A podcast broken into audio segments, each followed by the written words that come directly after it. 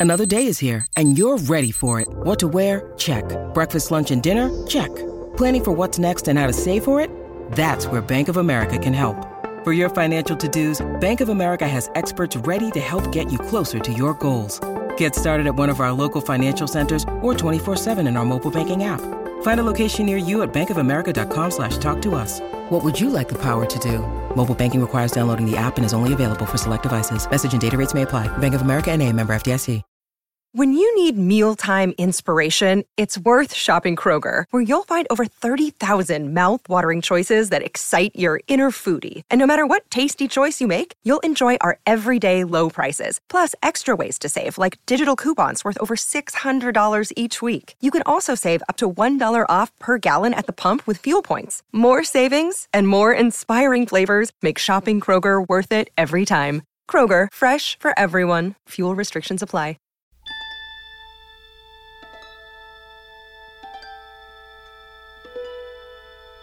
Hello and welcome to the next episode of Star Trek The Pod Directive. I don't know which numbered episode it is because we record these out of order, but it's the next one you're hearing. My name's Tawny Newsome. If you listen to the last one, this is the next one. There's no way around that. No, that will see its day in court and I will be found victorious. History will be on on your side, judging you uh, softly with your song. Who are you? Who am I? Why, I'm Paul F. Tompkins, one of your co-hosts. Oh, and I'm Did- one of your co hosts. Just two people who've fallen down a flight of stairs Oh and my then stood up and are looking at each other trying to figure out how to communicate. Oh, it is like we both have amnesia and we're trying not to let the other person know that, that Yeah. we have it. Me? Of course I know where I work. I drive No, there. I definitely know where I am and who I am. Well, So-? How many boats do you have? The normal amount and you. Shonda Rhimes, hit me up. The double amnesiacs meet cute? I don't know what that is, but there's something there.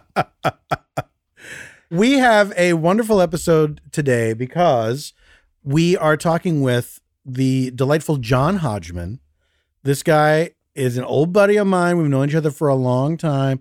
You know him. Mhm. You've hung out with this dude. You've been on Mhm. stage with him. I once texted him about bed bugs. Does that count as a friendship? I think that's very intimate, and yes, it does. He once I didn't know. I didn't know you guys were on bedbug terms. he once flippantly told uh, my oldest friend Steph and I we were at uh, SF Sketchfest, which we mentioned in this episode. We were backstage and he was talking Mm-hmm. at length about bed bugs, and he jokingly said, "If you ever think you have bed bugs, text me and I'll tell you." And six months later, Stephanie and I went on a trip to the Caribbean. We stayed in a weird little place, and we thought we had bed bugs. And she said, "Text John Hodgman." and I did just that, and I did not have bed bugs. I, you know, I once, well, uh, someone that I live with that I'm married to once thought we had bed bugs because I was about to do a uh, uh, a job that I was very stressed out about, and I woke up one morning and I had um, marks on my arms hmm that she that were very itchy, and she Googled, and they looked enough like bed bug bites that she Mm. was convinced we had bed bugs until we did another Google search, and they turned out to just be stress hives. Um, Oh, no. Which vanished the next day. I'd never had that before. It was the weirdest thing. But for a good, I'm going to say good two, three hours, we thought, I guess we have to burn our mattress. That's terrifying. I wish we'd known to text Hodgman. We could have saved some Yeah. time. Next time text Hodgman. Um, the Trek equivalent of bed bugs, they're always like absolute. They're sentient. They're intelligent, and they like turn into like what was that? Didn't Wesley have an issue with like the nanobots? Yeah, yeah, yeah. yeah. anyway, I digress yet again. But those those were Trek bed bugs. were these little intelligent microscopic robots who robots who were fucking up the ship? And by that time, Hodgman's century's dead. He can't help you unless No, they've preserved cannot. him in a hologram. It was fun listening to you two chat because you've known each other so long. Um, there was some gentle ribbing going on. All in all, it I was dare a, say. a, a comfy, a comfy, delightful little chat with with your pal John. I, I enjoyed it. He's a big TNG fan, and we talk about why that is and get into what it was for him. Um, I feel like he watched TNG at a pretty formative time in his life. He said he was watching it in Mhm. college. I tried to Yeah. think when we were talking. I tried to think what was I like watching religiously in college. And I can't really think of anything. I don't remember that being a big TV time for me. What were you watching in college? It was not, well, you know, I'm famously a college dropout. Uh, I got my education on the streets. And I don't remember watching a ton of TV in that time myself. I think I was, because I was also, um, I was starting stand up and I was working day jobs and stuff. And I don't, Mm-hmm. I don't think I had access to a TV for a while. as, Yeah. as sometimes happens when you are younger. Um, I did not have access to a lot of media, Mhm. but I do remember watching TNG in prime time when it came out when I was young, Mm. um, but older than John. But I, I guess I would have been in my, I would have been in my late teens, early tw- so yeah, I would have been like around college time. But I fell off. I, I think I watched like the first couple seasons, and then uh, Hmm. no more TV for me as I am counting change to buy food. yeah, I think I also didn't watch a lot of TV because mine was during that w- weird land between where like nobody really wanted to bother with cable, but the streamings weren't a thing yet. Yeah, Yeah, so I don't think I watched much. This was the time before the streamings. Heresy, there was no before. Only now. Only streamings now. The elders know you are young and have much to learn. Fie, I say. Fie on you. I shall ask the Oh, elders wait, what time- myself. Wait, what what'd time period are we in? I don't know. Fie made an appearance.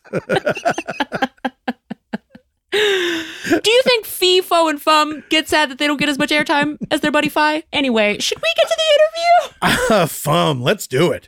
All right, we're going to uh, let you listen to us chatting with good old John Hodgman right after this break. Hey, it's Kaley Cuoco for Priceline. Ready to go to your happy place for a happy price? Well, why didn't you say so? Just download the Priceline app right now and save up to 60% on hotels. So, whether it's Cousin Kevin's Kazoo concert in Kansas City, go Kevin, or Becky's Bachelorette Bash in Bermuda, you never have to miss a trip ever again. So, download the Priceline app today. Your savings are waiting. Go to your happy place for a happy price. Go to your happy price, Priceline. From the world of Sonic the Hedgehog, a new hero arrives. I am ready. Is there anyone stronger? No. Tougher? No. Funnier? I do not make jokes. I make warriors. Knuckles, now streaming only on Paramount Plus. Yes! So it's happening. Yeah, yeah, yeah. I could say we could say it's happening. Paul, what do you think? Is it happening? You know what I think?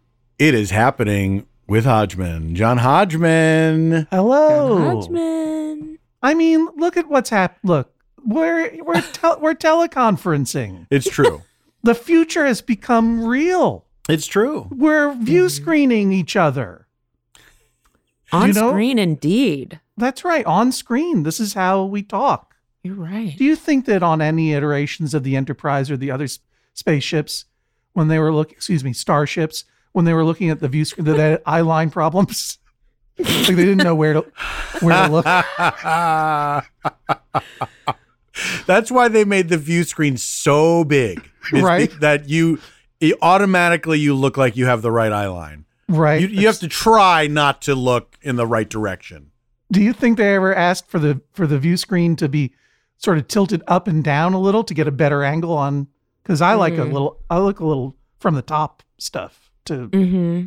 you know to de-emphasize my neck meat. You know what I Sure. mean? Right. I Sure. think that um, the the challenging part is, you know, if you're when you're talking to one person uh, and they're up on the screen, of course they fill the screen. But when you're talking to when the other person's talking to like the bridge of the Enterprise, right. Yeah. what are they seeing? Are they There's- seeing just like it? Are they seeing everybody like the- ga- gallery view. the, the the guy with no lines in the back, who's pretending to look at some dots? yeah. Right. Oh, it must be such a pain if you're the guy in the back just doing your work at your little workstation there, and you know that Captain Picard or whoever has called up the the Romulan who's you know got the missiles trained on the ship, Mm-hmm. and like you know that you're in the shot, so you can't Yeah. pick your nose or anything. Yeah, Like you you now are You like can't "Oh, hide.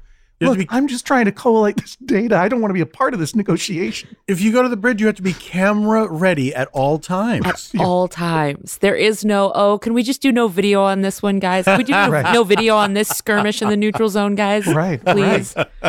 Yeah, and you have to sign. You have to sign a release too before you go on the bridge. You have to sign a release. Oh no! Always. I Every know. single Always. time. every every time. And you know the residuals during any of those communications are not great. It's No, next to no, nothing. They're not. They're You not. have to chase them down. They're not just. Right, you yeah. can't Always. rely on them to send it. Mhm, right. Mm-hmm. Exactly.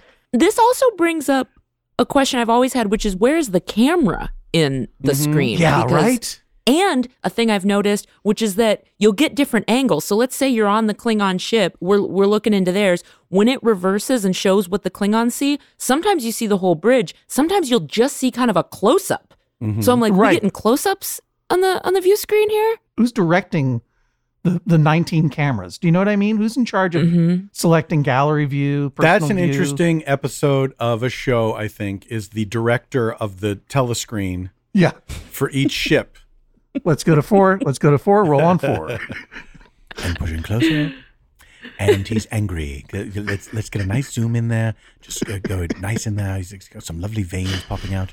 I'll tell you, you know, one of the great signifiers of the future in Star Trek and other science fiction stuff is a visual telephoning, right? That was mm-hmm. always a big, along with jetpacks, that was a big signifier of this is the future.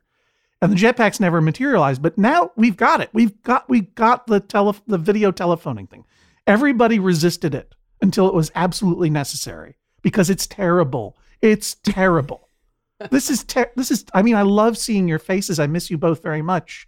But this is a hard way to communicate with other people, don't you think? It's Now it is, but I will say this, and I've thought this many, many times during this uh, situation that we are in. sure. We're so lucky that we have this. Yes, that's true. because Yes. you know the the idea when when people are are saying well i have to be home for thanksgiving first of all come on thanksgiving like i i love thanksgiving uh-huh. i love thanksgiving but christmas is also coming up there's other holidays like that you might as well be saying i gotta be there for fourth of july gotta be there i can't Right. not see my Right. family you got to be there. the whole reason that we crawled out of the slime was so that we could do things like this and we could still preserve ourselves as a species. So we we now have this so we can we can see each other from far away.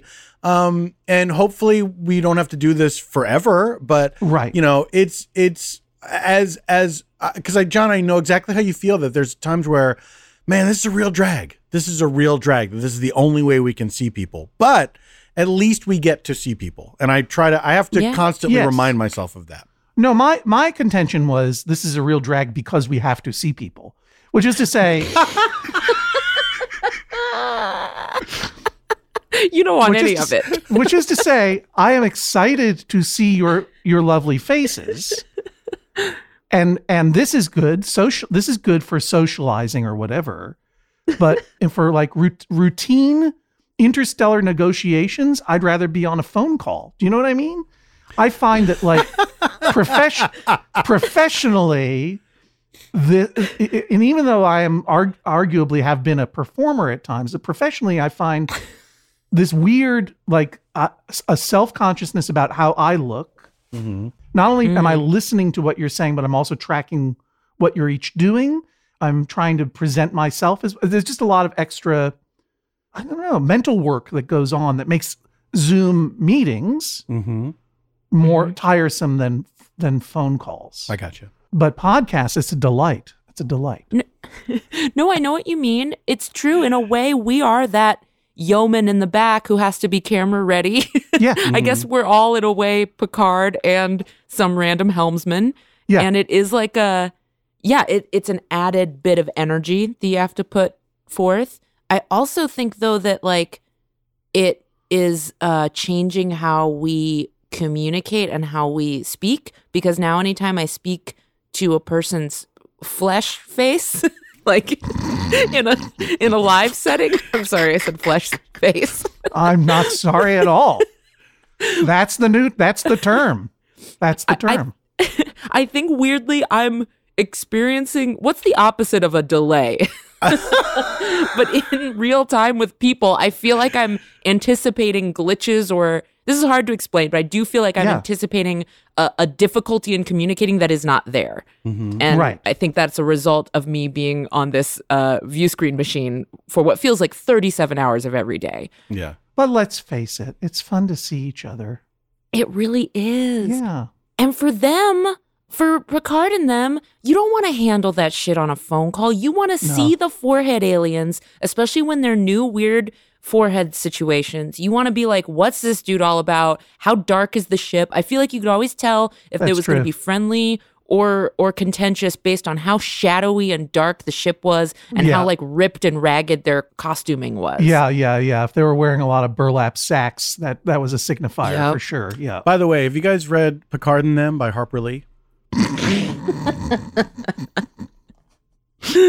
Ugh. Uh, yeah, I guess you're right. I mean, I guess that, I guess a view into the other ship is probably valuable information. But if I were just if I, just as a matter of routine, I would just like, can I just uh, can I can I just put this into my earbuds and pace around in my ready room and look at my fish while we talk? You know what I mean? It is funny to think of high level negotiations being uh, uh, taking place while someone's folding laundry.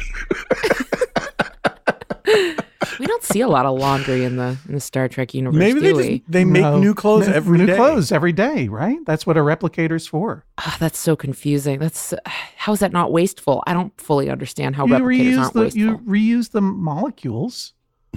So you just feed your dirty uniform back into the replicator? Yeah, I, I would imagine so, right? This has to have been addressed. There has to be canon on this issue. Yeah. But yeah, if you've got a replicator that makes new food, like what do you do with the leftover food? You throw that back in the replicator, takes those molecules, makes more Earl Grey hot. You know what I mean? It's yeah. a self-sustaining thing. There's got to be a better way for you know your holodeck costumes to be acquired than you you have to make them in your room and then you have to walk all the way to the holodeck in your you know taming of the shrew outfit yeah. Everyone's Yeah, like, they ah, would they would you walk being Kate again, huh? they would walk to the holodeck. I, hang on, I'm Um. getting, I'm getting, I'm getting word from a, a higher authority. Items thus disposed of serve to fuel the replicator and could potentially become other items in turn. Once a meal, that, so now, I, grand I'm. This could this could be Star Trek trivia or uh, scripture that I didn't know. Some passage from the Bible. Once a hmm. meal was finished, the used dishes, utensils, and uneaten and edible portions could be placed back inside the replicator to be automatically recycled. All right, thank you, hire, thank you, computer. That's incredible. Yeah.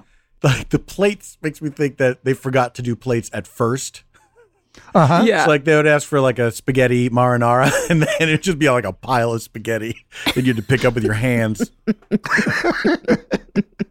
also, make me a plate. It's like dealing with a genie. Yeah. you got to give it a full, like, yes, a fork, please. Very, very the literal. first time it just threw hot cocoa everywhere. In a cup. Oh, you're so literal, computer. oh, it's very Amelia Bedelia. Um, John, you're a Yes. big TNG fan. Um, was that your first? We like to ask people what their first contact was. What was your first contact with Trek? Well, I am a very elderly, so I Untrue. I did not see the original series uh, during its original run, but I was born in the year 1971. So I was watching, you know, it was part of my um the, the menu of syndicated options, television options to me. You had uh, all kinds, you know, I think it was on channel 56 they would run you know, Benny Hill and also Star Trek. Get Smart was channel 25, I think. Uh, definitely Brady Bunch was 56. In any case, TOS was on rotation, I believe channel 56 in the Boston area. And if I got that wrong, fine. Because I didn't, I didn't care. I didn't get into it. I I was not, as a youth, I did not find Star Trek great. I, I liked it. It was fine, but I, I was not enchanted by it. I think thinking back, particularly in contrast to the next generation, there's a lot of machismo to Captain Kirk that did not speak to young asthmatic Tweety Hodgman. I loved Spock. Spock was cool. You know what I mean? By the way, uh, uh, Newton, Massachusetts' own uh, Leonard Nimoy. Oh, I did not know that. So the original series, like I did not get into Captain Kirk. He was too rapscallion too Mm. macho, too much for me. And so it was just part of the overall palette of my culture. Um, I went to see Star Trek the motion picture when it came out. I think I was as confused as anyone else was about it. Um, loved Star Trek The Wrath of Khan, Star Trek II The Wrath of Khan, because they made it a rollicking adventure, which is what Star Trek wanted to be on some level, as well as a story about a future society and a, and a different way of interacting with other creatures and a different way of interacting with different beings. You know what I mean? But it was also fun. But the next generation got me, and I remember, I you know I was obviously curious about it, and I saw it the premiere at Damon Graff's house, uh, Encounter at Farpoint, and I think I think the thing that I liked first of all about it was that that guy from Dune was in it, Patrick Stewart. I liked that. I liked. I immediately cottoned to him because he was not uh, macho. He was Mhm. uh, a thoughtful, highly professional, highly considerate leader Mhm. who was not going to go down to the planet, which was even to my 16 year old knowledge of uh, naval procedure. Yeah, the captain probably stays on the ship. probably, probably, probably is protected on the ship, you know. and then, of course, John de Lancie swoops in on that huge um, motorized arm as Q in his ridiculous judge costume, which I think about every day at least, and starts putting humanity on trial. I'm like, oh, this is very thinky. I like this. Thinky, professional, calm. So they kind of had me from there. So that and then and then I really I really got into it once I got to college a couple of years later when it was on every night on, uh, on the local television station and it was um, I started to follow the characters and get into the lore and and was just enchanted by it. Did you ever go back and revisit the original series? No, no. Mhm. I mean, I, I I realized that what I was getting out of the next generation was something that the original series would never give me. Right. The original series, I mean, obviously a trio of three characters who have a beautiful interaction with each other. Obviously, the original series represented the best of science fiction of its time and was groundbreaking societally in, in a lot of ways, but not in a way that hit me particularly strongly because the fact that there was a black woman on the bridge was not revolutionary to me because there was always a black woman on the bridge. That's because of what Star Trek pioneered the international or international seeming and interracial casting was just that's the way the world is. So that was a good that was a good thing for me to see, not a great thing for me to take for granted, right? Right. But I didn't I didn't spark to it as like that's an amazing vision of the future. I'm like that's what the vision of the future should be naturally, you know, because Star Trek was already there. But what I got from the next generation was not merely Picard, but a whole group, and I would dare say family, of basically well balanced, highly professional, empathetic, decent people who were all working together to do their job in a non dramatic way. Mhm.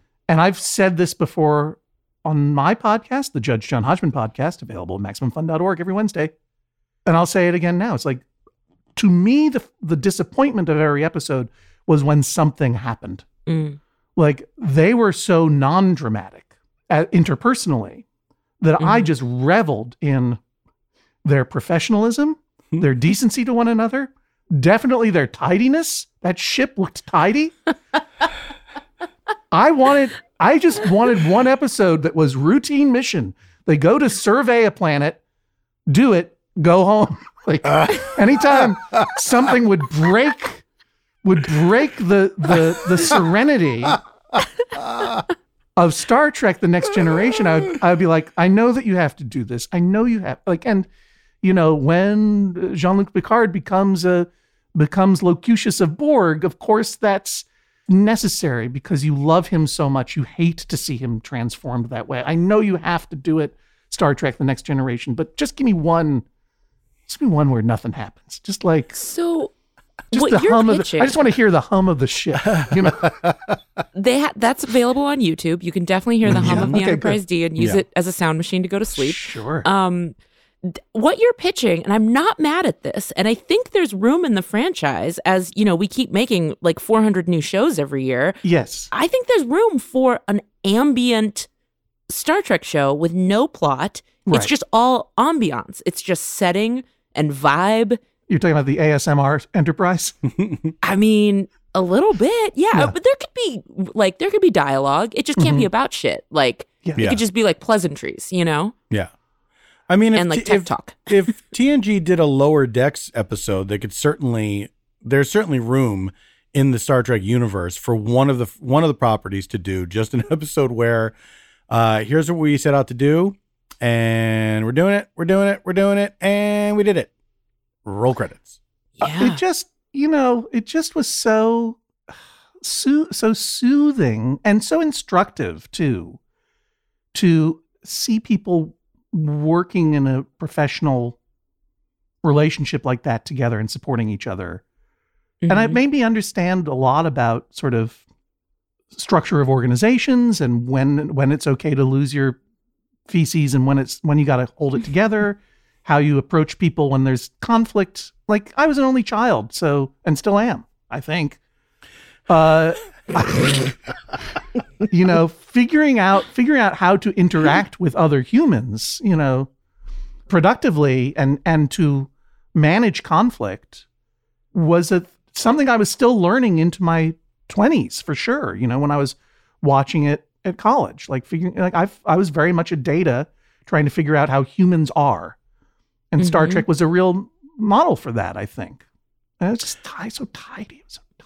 Now you're both only children, and I, it never occurred to me to see to be to look at it from that dynamic of being like a young person getting a taste of interpersonal dynamics from Star Trek and how people are supposed to treat each other.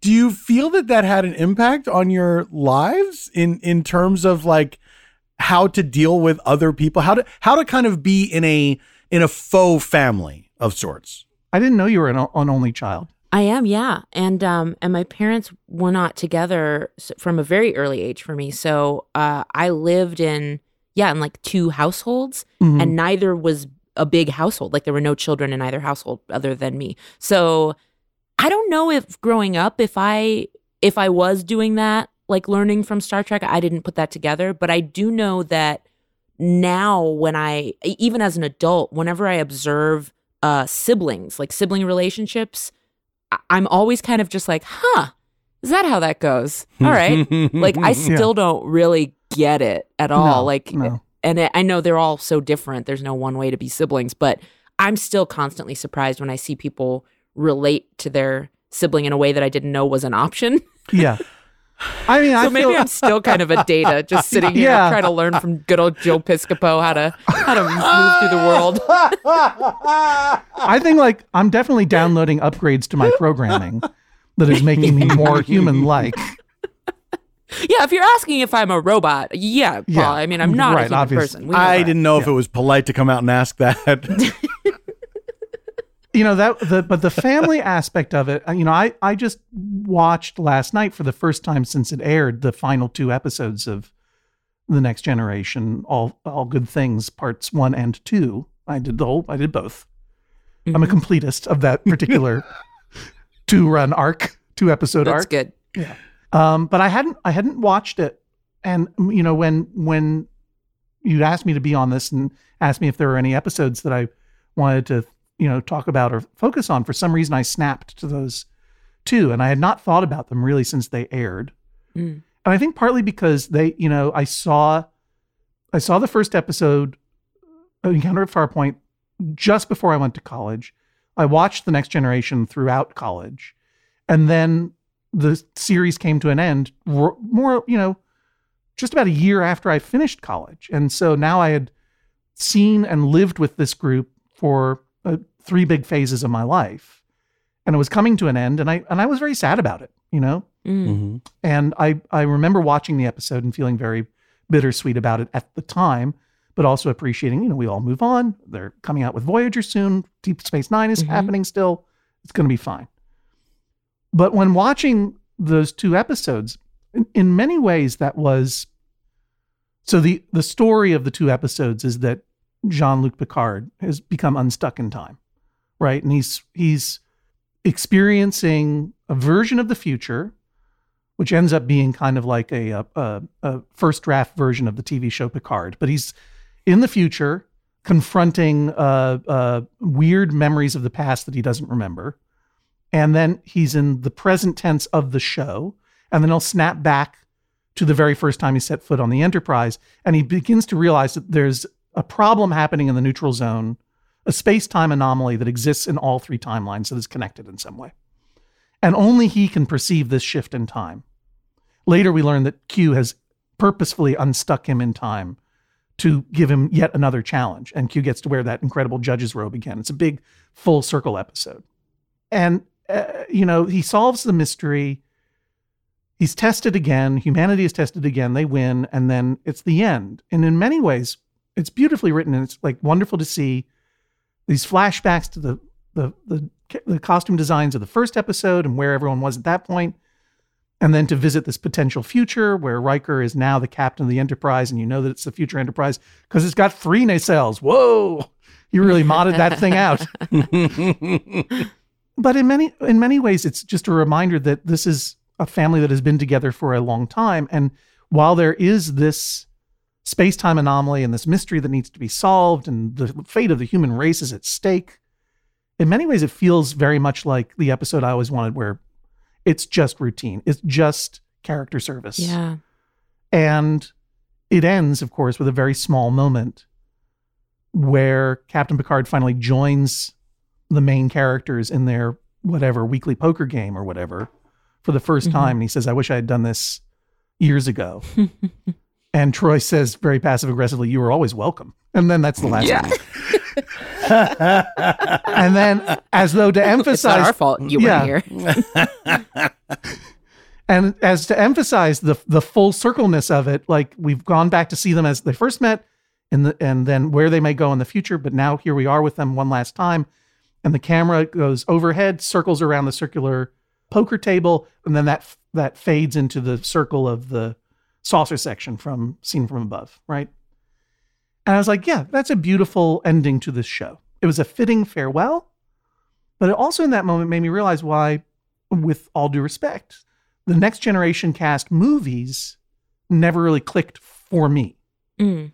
because you know the next generation was spending time with your friends and your family right that's the kind of show it was it was a surrogate family show you went there to see your friends and family the, yes they went on adventures but not like kirk did kirk you know Ca- captain picard didn't have decades long grudges against ricardo montalban that ate him away inside and he needed to work it out through you know wrestling a lizard or whatever like Captain Picard was more or less a stable human being.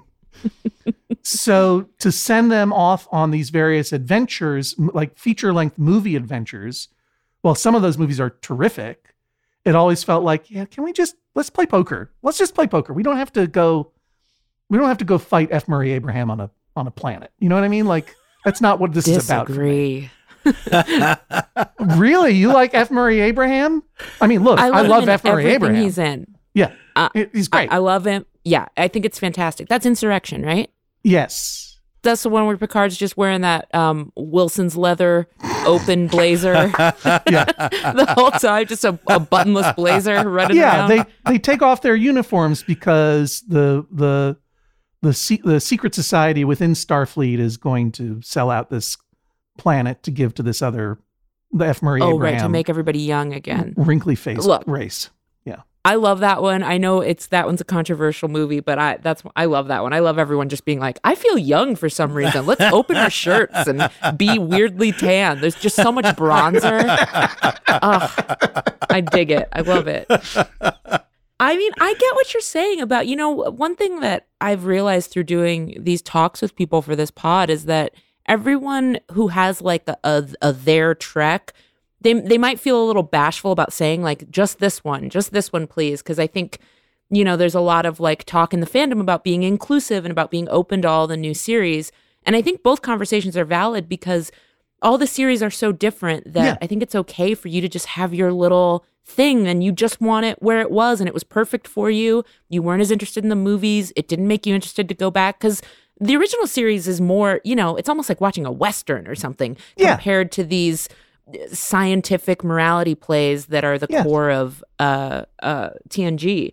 So I think it makes perfect sense. And yeah, I, I totally get why. I totally get And your feelings I, about I'm, it. I'm not saying that the that the movies are bad. I mean, I love First No. Contact. Do you know what I mean? And oh, yeah. I for me it was just like my what what is my family doing on this adventure? I just want to see them do their thing again. Mhm. And that's just me. That doesn't mean and I I watched a lot of Deep Space 9, a lot of Voyager. I enjoy Discovery a lot. I watch Picard. I love I love it all. I love it all. I'll watch all of it. Do you know what I mean? And the the original series it has, you know, it's it's an it's an amazing work of art in itself, right? And I love Mhm. of course Search for Spock. James Doohan as Scotty picking up that uh, Macintosh computer mouse and going computer, trying to talk to it Yes. to create transparent aluminum. Love it all. Love it all. Don't get me wrong, but the, to me, TNG that's that's my homestone. I think that the big difference in in the um, in the movie versions of TOS and TNG is that the TOS movies allow for more uh, of the relationships Yeah. uh, of the characters, and the TNG movies allow for less. Oh, where it's it's much more about the um, about the story and you know of course how it affects each character individually but it's not so much about the relationships because there is on TNG there's so much about them hanging out and you Yeah. know who's friends with each other you know who's best friends with each other you know Right, you know right. who's who's mm-hmm. had past relationships but are are still like in a in a friendship of sorts and it's much more reflecting the relationships that we know Yes. as opposed to TOS, which is just like here's the story, here's the thumbnail sketch of these characters. This is what they are like. We know Yeah. that they're friends. The end. You know? and who and who knows if given seven seasons, TOS would have developed into something like that. right? I mean, it's just a different structure. You just it was primarily a story about these three white male friendships, right? Mhm. And and these three beautifully drawn characters that you enjoy their dynamic very much, plus an incredible supporting cast who are supportive in the movies. And at its core, you know, uh, everyone knows, of course, Gene Roddenberry sold his wagon train to the stars or whatever. It is Western. And at its core, you have this gunslinger in, in James Kirk who makes a good movie hero, right? That's a good, he's out there. He wants to be in the mix. That's what makes Wrath of Khan is one of the most beautifully constructed screenplays. And Nicholas Meyer, I think, you know, is genius for for figuring out that Captain Kirk was having a, mid, a midlife crisis and he wanted to be wanted to be out there adventuring all the time and had to learn to not do that all the time, you know, to grow up, you know? So I think, mm-hmm. you know, it's there are many beautiful ways to interact with those big three. But you're right, Paul, because the next generation and arguably all that follow are really much more ensemble pieces rather than a small, a triple hander, as it were, with the, the big three in Star Trek TOS. Another episode that you mentioned loving, and this is a rare one. We haven't heard a lot of people mention that they love uh, Lonely Among Us from Yeah. season three, season two of TNG. Season one, episode seven. I know that. Oh, of course, it's season one because Tosh is in it. Yeah. Also, I was maniacally Wikipediaing it before I joining the Zoom because because I did not I did not have a chance to rewatch that one. Mhm. Um, and You I was didn't want like, to look a fool in front of us, just these these harsh, harsh purists. well, because I remember We're the gatekeepers. I- we'll call you I out if you're gate. if you're a fake geek girl. We'll call you out. Oh, I will call you out. Name three songs by that band on your sweatshirt. I, was- I, I freaked out for a second. I'm like, what sweatshirt am I wearing? I didn't realize you were doing. Why, why, why am I why am I wearing a band sweatshirt? Did, did I did I Do you Did know I you pass- put on your corn sweatshirt? Did I pass out and get this? dressed by someone else? Corn. Slipknot. Um, the Lonely Among Us. What what is the plot of this episode? I don't remember. I Okay, did the not plot these lizard people and these rat people are trying to eat each other. I only know this because uh, before I watched it recently, um, somebody asked if uh, an episode of Lower Decks that we did was related to this episode because it Uh-huh. was a similar Yeah. cannibalism between species thing. It was not. These are different races of people. So Um, that was that's the part that I was interested in. I'm sorry, Tawny. I didn't mean to jump in there. Oh no no no not at all. That is uh that's almost like the B story, which Yeah. is wild because that would normally be the A story of a TNG episode. which is like, hey, these people are trying to eat each other. We got to keep them apart. That's going to take up all the bandwidth Yeah. on this story. There is an there yeah, there is an A story that has nothing to do with the snake people and the dog people who are Right, who are is. delegates.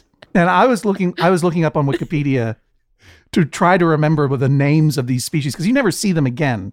And I Oh yeah, it's like the Anticans and the. That's right. The, the Selay and the Anticans. And I think the Selay are the hissy reptile people, and the Anticans are the rat, the ratty, rodenty, toothy, doggy people.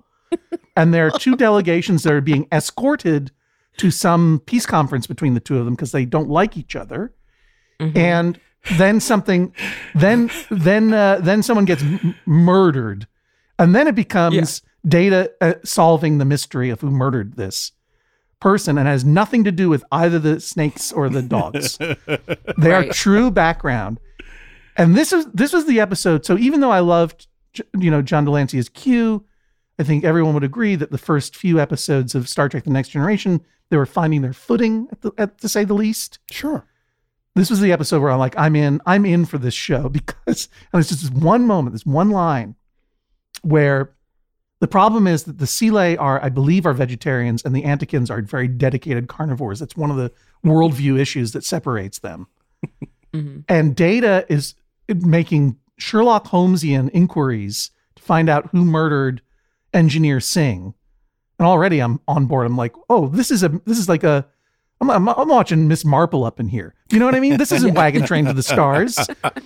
This is uh, uh, uh, Masterpiece Theater presents Mystery with an Edward Gorey opening. Like, I'm, this is what I want. And he goes to uh, interrogate or, you know, ask the different species where they were when the murder happened. and the Antican representative goes, um, we were having dinner. I'm paraphrasing here, but I've remembered it ever since. Uh, we were dining at that time, something like that.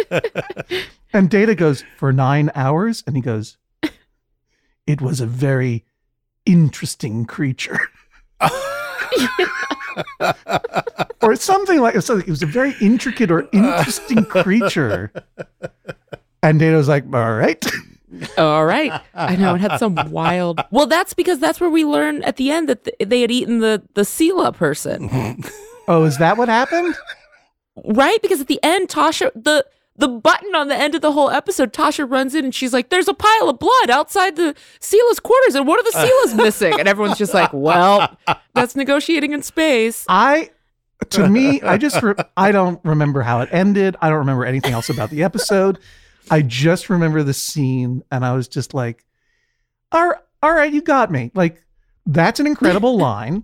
Mm-hmm. It is a line that that suggest that is so suggestive not only of something really gross, but also a, com- a legitimately a legitimately alien worldview, right? Like this is our our I, and I'm sorry for the for you know vegans and vegetarians who are listening, but like our culture, the fact that their culture evolves around, you know what I'm saying? It's a very large and interesting creature that they had to eat. Yeah, it took yeah, nine hours, like hmm and it's all being given in the context of a a Hercule Poirot style mur- murder on the Enterprise Express murder mystery, which I'm totally into, and b that it's all that it's all about how do you find common ground between these two delegations of very very different cultures.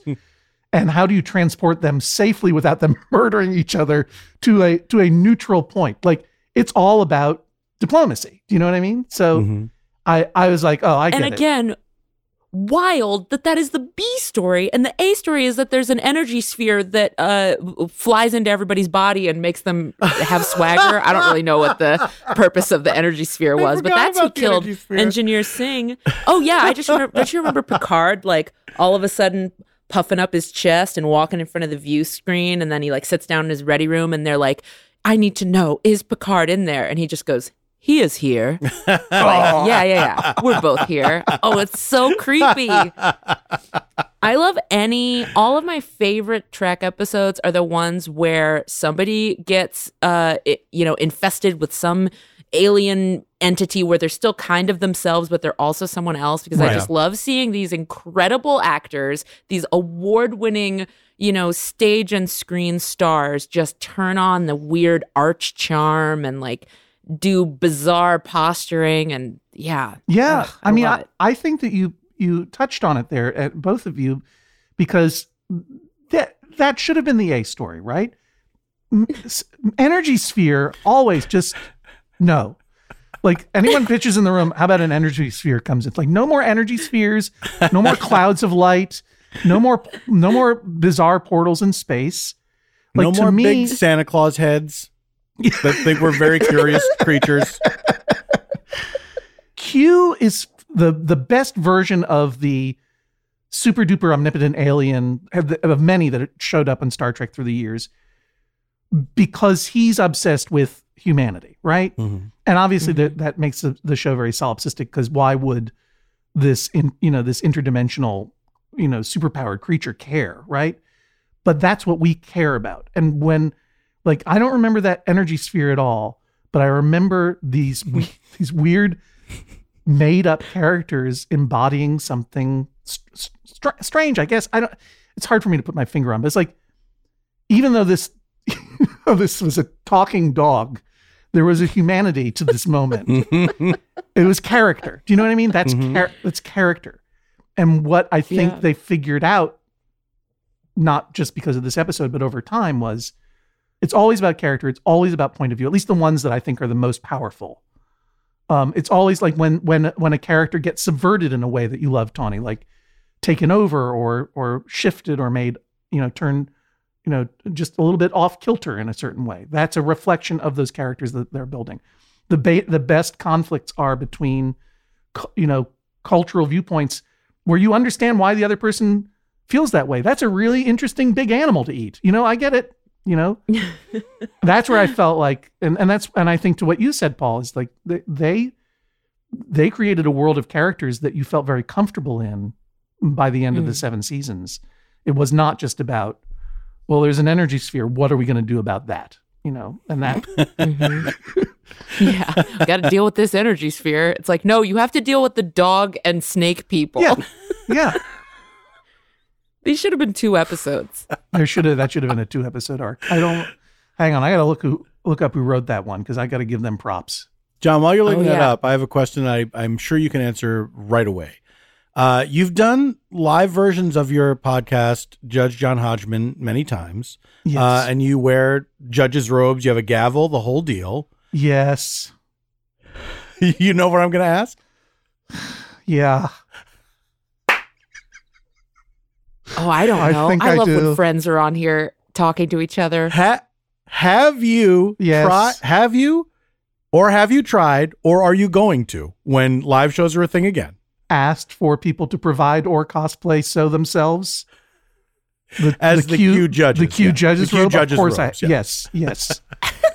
it's it's what I want. It's I mean, I want that very badly. I Why want a has of this those. not happened?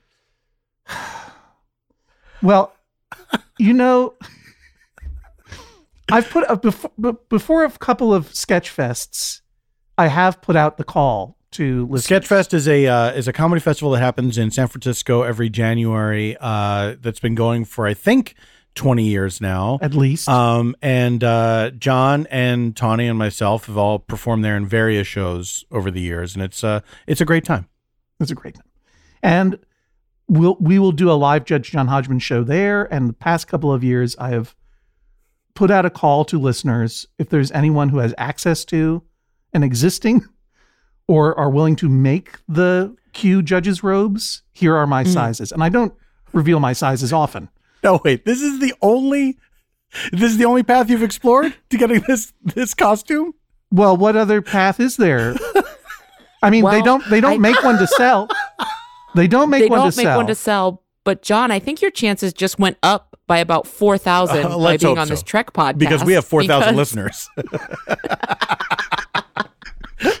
Well, I mean, maximum. I mean, Um, I mean to s- I mean to say. Now, look, Paul, you you you are you are someone that when a sartorial goal Mm-hmm. glimmers in your eye, you meet it. You if you have a if you have a look that you want, Mm-hmm. you are going to find a way to get that look tailored, Mhm. milled, haberdashed, whatever it is. John, you have caught me out for being a hypocrite. You're entirely right because I have outsourced things to the internet uh, in in my in my clothing goals. But also professionals, like you know, they're they. I uh, I don't I don't know the the story behind every one of your suits and suit jackets, but All from the internet. All I ask people to design me. I, I just all I'm saying is oh, wait, wait, wait, wait, wait, wait, wait. Wait, wait, wait. Now I'm gonna say I'm gonna what I'm trying to say is I'm lazy, right? I get the idea that I would like to wear cute judges robes. Mm-hmm. I, I make a couple of uh, a couple of stabs at finding sourcing the judges robes right. and seeing if anybody has them. If it doesn't come back uh, right away, I kind of just let it go Mm-hmm. and move on to the next thing. Right. So yes, I have thought about it year after year after year. I've made a few attempts. Now, that said, I'll cop to being lazy, but I do not think I, I will would- not. this- I will not accept this abuse I- for trying to crowdsource it because if there's any, because they they don't. th- This is not a popular costume. It's not something that is made for sale. I do not have access to the original costume, although perhaps that could be arranged. And now I you don't want the know- original costume? I don't. John, but look, I'm saying where else he's am I saying gonna get it? he would settle What for the mean, where original else? costume. John, Where John, else am I gonna- overlooking the obvious. There are so many cosplayers. That's there what are so I'm many saying. talented people, and they're all listening to this right now. So make your ask, man. This, you, this Okay. is your platform. All right, look. Make your ask to be directed to Etsy. I would. Paul, I you're think not helping. I'm trying to get John a direct line. I'm trying to get him to shop the local as local as possible. I, am direct being, to consumer. I'm being like Q.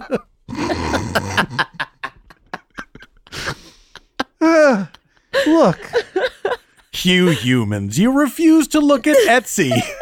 What is it now, Q? and I'm being like a fucking Ferengi. I'm like, please just ask someone to make you a thing and give them some money for it, and I don't we'll underst- be done. I don't understand. Are you accusing me of not searching for for this costume? No, I'm saying the way to. I think we're both saying the way to do it is not like, hey, I have to do this show in a couple days. Do you? Anybody got one of these lying around? No, but also I would say if anyone wants to make one, I would pay. I, you know, Right. but I just didn't. It was not a concerted effort. Right. So all I'm saying is that this is the this is the best shot you've got right here Yeah. because Agreed. this is where Yeah. all the folks are going to be listening All right. and they make cool things. I've seen them all over the internet. So I'm not accusing your past efforts of being lazy. Nor am I. I'm saying that you have a you have a you have a chance to turn things around right now. okay, You're at a crossroads, John. You're at a crossroads. let me let me say let me say to the listeners. Let me say this to the listeners. It was a long road getting from there to here, but here we go. All right, look straight down the barrel. On screen. Hello, listeners. John Hodgman here of the Judge John Hodgman podcast. Right now, we are not able to do live shows. So uh, I am taking this time of hibernation to ask any of you to consider this humble request for some future, no pressure, who knows what the timeline is, for some future event, which I hope will be sooner rather than later. I would love to take the stage in the full judge's robes costume as worn by John de Lancie as Q in both season one, episode one, Encounter at Farpoint, and season seven, episodes, the final two, Twenty six. the, uh, the the series finale, all all good things, Seven. parts one and two, or I'm in both. If any one of you is a is a cosplayer who would like to be paid a reasonable amount, please contact me, Hodgman at maximumfun.org. That goes directly to me. Wow. If you are if you are worried about buying material, I am 5'10 and I don't think you need to know anything else because those robes cover a lot. I don't Yeah, know what John ro- de Lancie They're robes. Yeah. Yeah. I don't know my glove size or my my weird judge's hat size. Glove size. What about your weird scuba head You're under the you're crown? Snood, you're snood. I think I think I'm yeah. I think you're, uh, your snood size. I think I'm one size fits all in the snood department. uh, uh, anyway, I would love I would love for this to happen, and I would love to honor the listeners of Star Trek: The Pod Directive with my great thanks from the stage whenever that is possible in the future. So please, if this is something you're interested in, this is a dream you're interested in making true, contact me at hodgman at maximumfun.org. I would probably ask to see some of some samples of your work. No, you got to screen them. Yeah. You got to screen 'em. Yeah, I would like to. Yeah, If your previous experience is only making costumes for dogs, mm, gonna have to, gonna have to pass. I'm afraid I'm going to Show me the biggest dog you made a costume for. I'll consider it. Show me the tallest dog. yeah, well, look, if I'm talking Pyrenees, uh, Great Pyrenees, and up. yeah, if your experience is only making costumes for what are the dog people called again? Anticans. Uh, Anticans, uh huh. Those are bipedal dog creatures. That that might work actually. G- Give that a try. If you if Yeah. you've made some some judges Q judges robes for Anticans, let me know. And John, to circle back to your earlier question, to save you having to look it up, uh, that episode, Lonely Among Us, was written by DC Fontana, DC who is Fontana. a Trek writing legend. Legend. She also wrote Encounter at Farpoint with Right. Gene Roddenberry. She co wrote it, and she wrote one of my favorite episodes of Deep Space Nine, Dax, where Dax is on trial for uh, a murder of her one of her previous hosts may have committed. Very ethical quandary type episode. DC Fontana coming through with the big ideas, the big ideas that are that are expressed through character. That's the that's Yep. that's uh that's my Star Trek. DC Fontana. She loved big ideas and she loved dog snake conundrums. That's what DC stands for. Dog snake conundrums. dog snake is one That's word right. here. Dog slash snake, Oh. like face slash off. John, what are you dying to tell us? What's something about Star Trek that you're like, if they don't ask me about this, I will explode? You mean there's some that I know something about Star Trek that perhaps you don't? No, I don't know. You could. You could. John, or, what uh, secrets what's are you hiding from us? Yeah. Why won't you tell us? Uh or no, if there is, if there's something in like the Trek universe that that you wish that they would explore that they haven't explored yet, or or something that you would love to see happen. Um, yeah, I don't know. What what's your what's your big dream? I feel like this the writers throughout all of the different series and episodes have done such a clever job of both expanding the universe while also exploring the the established universe and lore. You know, I I'd love to see the Selay and, and Anticans back again. They never came back. They kind of got blown off. Yeah. Except you Mhm. say that they're in a lower decks episode or referred to in a lower decks episode. No, people thought they were, including myself when I first saw the Lower Right. Decks animatic for that episode. They're in uh, uh creatures like them are in episode uh nine, and everyone went, "Hey, are those the those guys again?" And Mike McMahan was like, "Nope." It's a thing that's only come up a few times in the in the world of Trek. The idea of checking back on these worlds that you've you know interacted with and kind of left to their own devices. The two the two ones I I can think of off the top of my head are uh, Wrath of Khan, which Yeah. is like, hey, we put you on this planet. It's like, yeah, and then you never check back to see what happened. and uh, and Lower Decks, um, there was an episode in the in the first season, right, where uh, Yeah, it- episode ten. yeah, where it's like we never check back on this race of people to see how they were doing, and it's not going great. um, yeah. they went back to worshiping the dang computer yeah, again. that's we right. go back that's to the, the uh. Yeah, the uh, uh, the uh, archons. Return of the Yeah, Archons. archons. Yeah, Yeah, like Star Star Trek status check. That would be a good that would be a good side. Yeah, Yeah. like. Side hey, you guys mission. still good? You still uphold uh, upholding the ideals of the Federation Yeah. we gave you? Oh no, you're murdering each other with scythes again. Right. Dang it. that's its own series. Is the follow up crew who Yeah. has to go back? You have all you use all the original scripts of all the series, right? Right. Right. And you say, okay, now write a new story about these guys. Um, we're going back to check on them and see what's going on. Yeah, and also they're there to deliver a customer satisfaction survey. Like I mean, that's literally kind of lower decks. Like no spoilers for second season, but we do, vis- you know, that that's been part of the thing. Like we revisit these places that no one's checked up Yeah. on, and there are like there is like paperwork to fill out of like, how are you doing? Are you thriving? Are you using the subspace communicator? Are you not using it? But John, on your on your podcast, you deal with if people haven't heard the Judge John Hodgman podcast, is like you are settling disputes for people. Yes. Um, they write in with various disputes that they have, uh, a wide range of topics, and uh, and and you know, really stretching the limit of what a dispute is. Um, it depends on how badly they want to be on a podcast. Yeah. so, I, but in it, you, it's a very fun show to listen to. Thank you. Uh, some of the the disputes are just bonkers. Um, but you always end up giving an extremely thoughtful response, no matter what the no matter what the the, the dispute is. That's that's kind of you to say. Well, I think I think that it's true. I think you Yeah. you take it very seriously, and you um as much fun as the show is, like you do you don't just blow off anything and say I like this person better, so you win. You know, Right. Um, you you really do give uh the proper weight to each side of the of whatever the argument is. like and to give listeners an idea of Yeah. what the disputes are like um, a lot a lot of them tend to be you know roommates or or spouses or partners having disputes over how to tuck in the sheets right or you know when to turn like whether or not to get an air conditioner then there are more sort of philosophical ones like is a do, you know two two college buddies who have long had a dispute over whether a machine gun counts as a robot. Uh uh, who which which of these two old friends should uh, who who who bought a mechanical giraffe together, a toy, and now they're moving across the country from each other. Who should get custody of the mechanical giraffe? That was a hard, that was a heartbreaker.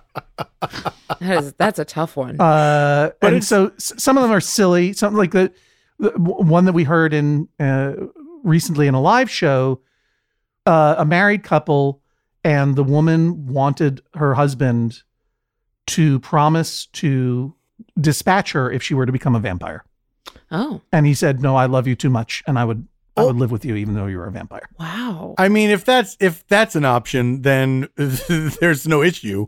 But they're fam- that famously is not an option. No, some of them are more hypothetical. is the point. But even in that one, I mean, this is this is what I mean. This is part of part of next generation, right? Like s- s- mm-hmm. store story illuminates character. Conflict doesn't exist unless there are there are human reasons behind why they're having this fight. And so, a lot of the Judge John Hodgman podcast is me asking questions to find out how serious they are and why why this dispute is a dispute in their lives. You know, and what's how they really feel about what's going on. You know? Mm-hmm. So even the most ridiculous arguments, especially in you know couples, there has there is another dimension to it that is worth hearing, unless they're just messing around and they want to be on a podcast that they've ginned up some dispute that uh, has no meaning. In Mm. which case, I hang up on them. Ooh, I like that. You need there to be stakes. I lo- yeah. yeah, you no, need they're all be a even little the bit silliest like- ones are are genuine for the most part. So you try Yeah. to figure out what's what's actually going on in the you know why why were you eating dinner for nine hours? Well, I have to tell you, it's, it was a very large and interesting animal. I'm like, oh, I understand your culture better now. Oh. But at the end of these, when you give these, uh, you you give your your judgment. It is a very, uh, you know, Trekkian sort of moment where you are you're kind of summing up the episode and what the central the central question has been, Right. and trying to reason Yeah. it out and come to the most uh, the most human conclusion. That's definitely something that I think I took away from Picard. Like Picard was always like, here's the moral principle at stake in this dispute between the guy who's got a forehead like this and the guy who's got a forehead like that. You know what I mean? Mm. how do you keep that moral principle in balance? And how do you how do you decide what is the right thing to do? And sometimes the right thing to do, I guess, is to just wear a cool leather jacket and put some bronzer on and take off your communicator and just go full insurrection.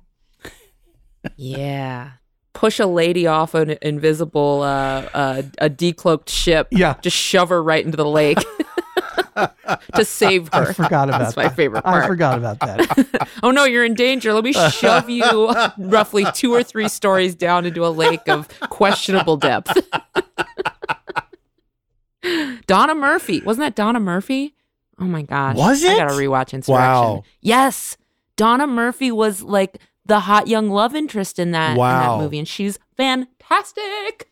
But you know, I wa- I was listening to your episode where you interviewed the incredible Stacey Abrams, and I was struck by one thing she said about one of the things that attracted her to the next generation was um the rig the she used the term rigor, and I think that it, wa- it was in the context of you know Jean Luc Picard and the whole family believe very strongly in the principles of Starfleet, understanding that they can be flawed, right? Mhm. And but that there that there are moral principles beside behind them, and that there are ways to to settle disputes within the context peacefully within the context of these moral principles. And the moral principles can be interrogated, they can be subverted, they can be acknowledged for being problematic. You learn and you grow, but the very optimistic, I mean, we always talk about how optimistic Star Trek is in, in in its most optimistic forms, and I think TNG is really it, right? Where it's like you are watching a people, you are watching a group of people who are who are dedicated to establishing a set of principles and fairness, and they deviate from that. Their adherence to those principles is more important than the short-term needs of the moment, and that's really mm-hmm. something that, particularly now, feels weirdly alien, you know, as we look at our own governing systems. The idea that we may disagree, but we agree on a set of aspirational principles and we're going to work towards them. Even when we fail, we are not going to throw them out or I'm not going to misuse them or pretend that they're garbage or act and mm. destroy those principles in order to gain power for its own sake. And I think that's really important. I agree. I agree. I think it's the hardest thing. Of I course, also agree. to- I also agree with me.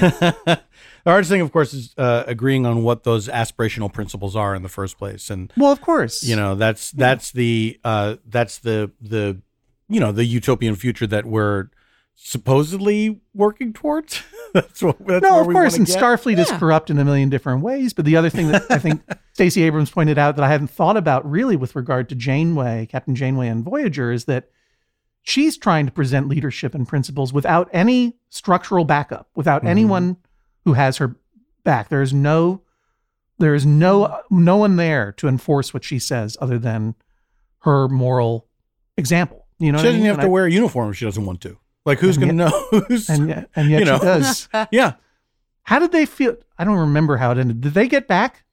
Did they get the new? They got Did, back. did they get the new uniforms with the gray turtlenecks under the black?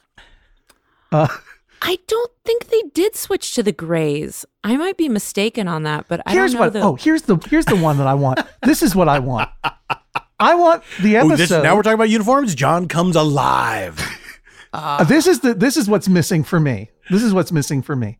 The episode, like we all know about who takes care of the gardens at Starfleet Academy. That's like right. Boothby, Boothby, Boothby. Oh, Look, Boothby.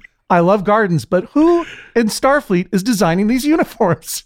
what is going on? great oh, what a great character that would be.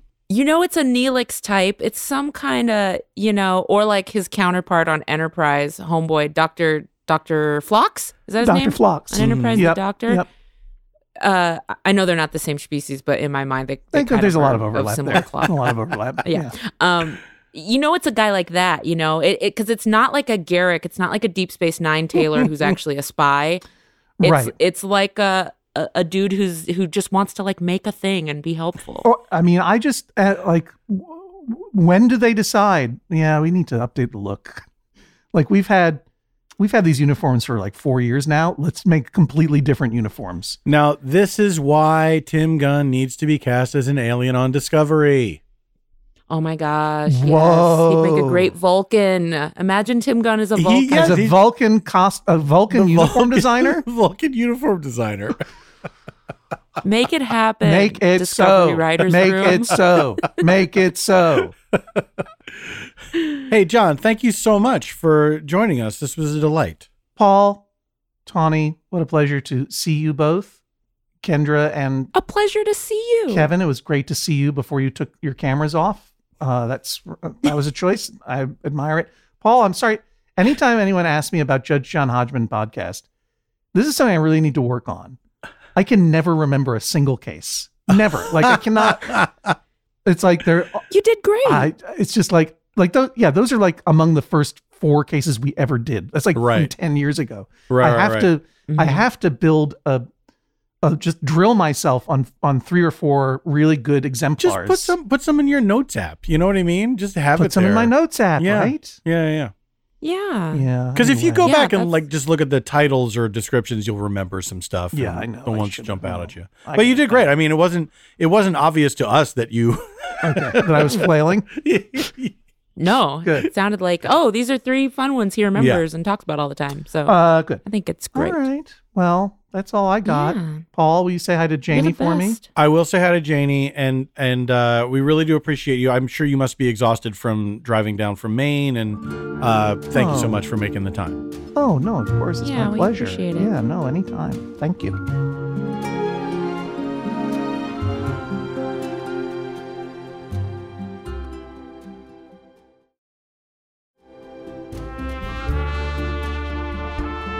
Well, there you have it. That was John Hodgman, exactly as fun and silly and delightful as we promised. He's a he's a good friend. It was really exciting to have him on the show and and chat with him. That was that was neat. Yes. It's like you don't often get to do things like that with friends. Yeah, I like that. I that's been some of my favorite parts of this um Zoom podcasting world is that at least we get to see friends, despite his distaste for Zoom, which he mentioned. But uh, you know, I know, but look, what are we gonna do? We got to be in our little rectangles. we gotta be in our little rectangles. We gotta be in our little Brady bunches and our little uh our little squares. You know? I'm never coming out. By the way, I'm staying in. Did you just disappear into the machine like? you now only exist in Zoom. Yeah, you're not seeing me in my home right now. You're seeing I'm just in the screen. I've constructed this behind me Uh-huh. uh, to make myself feel less alone, but it does not go beyond this rectangle. Great. I, I hey, I'm here for it. I mean, it's fine Great. by me. cool, cool, man. I'm glad. What? Hey, what, whatever turns you on. Knock Hey, yourself man. You know what? Whatever, whatever gets you to maximum warp. All right, man. out.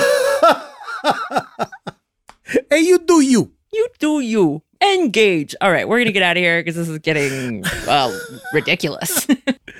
But thank you for listening. As always, please do uh, uh, subscribe and share the podcast and let people know. Write us a review. That that actually, I know you hear that a lot on podcasts, but it really does help from what we are told. Now, see, that's the thing. People are telling us this. We don't know, but apparently, I- if you write a review, Yeah. you know, you study Yeah. those optics, those metrics. yeah, yeah. S- search engine Well, all right. optimization. You know, the more people are talking about a thing, it boosts it in the algorithm. You know, Oh, SEO, of course. SEO So there you go. Speedwagon. Ah. SEO Speedwagon us Oh, right I'm to gonna the top of the podcast you. charts. so there you go. Somebody who knows half of us know. um, so yeah, do uh, if if you think of it, please do that and tell tell a friend about the podcast. And we'll be back next week with another episode of Star Trek: The Pod Directive. Until then, you know what to do. You better live long and you better prosper. Do them both.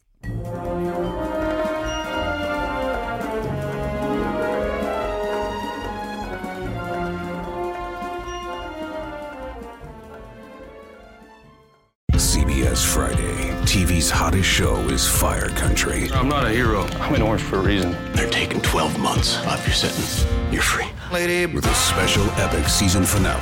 Now that I'm out, I need something to get me up in the morning. You are a firefighter. Used to be.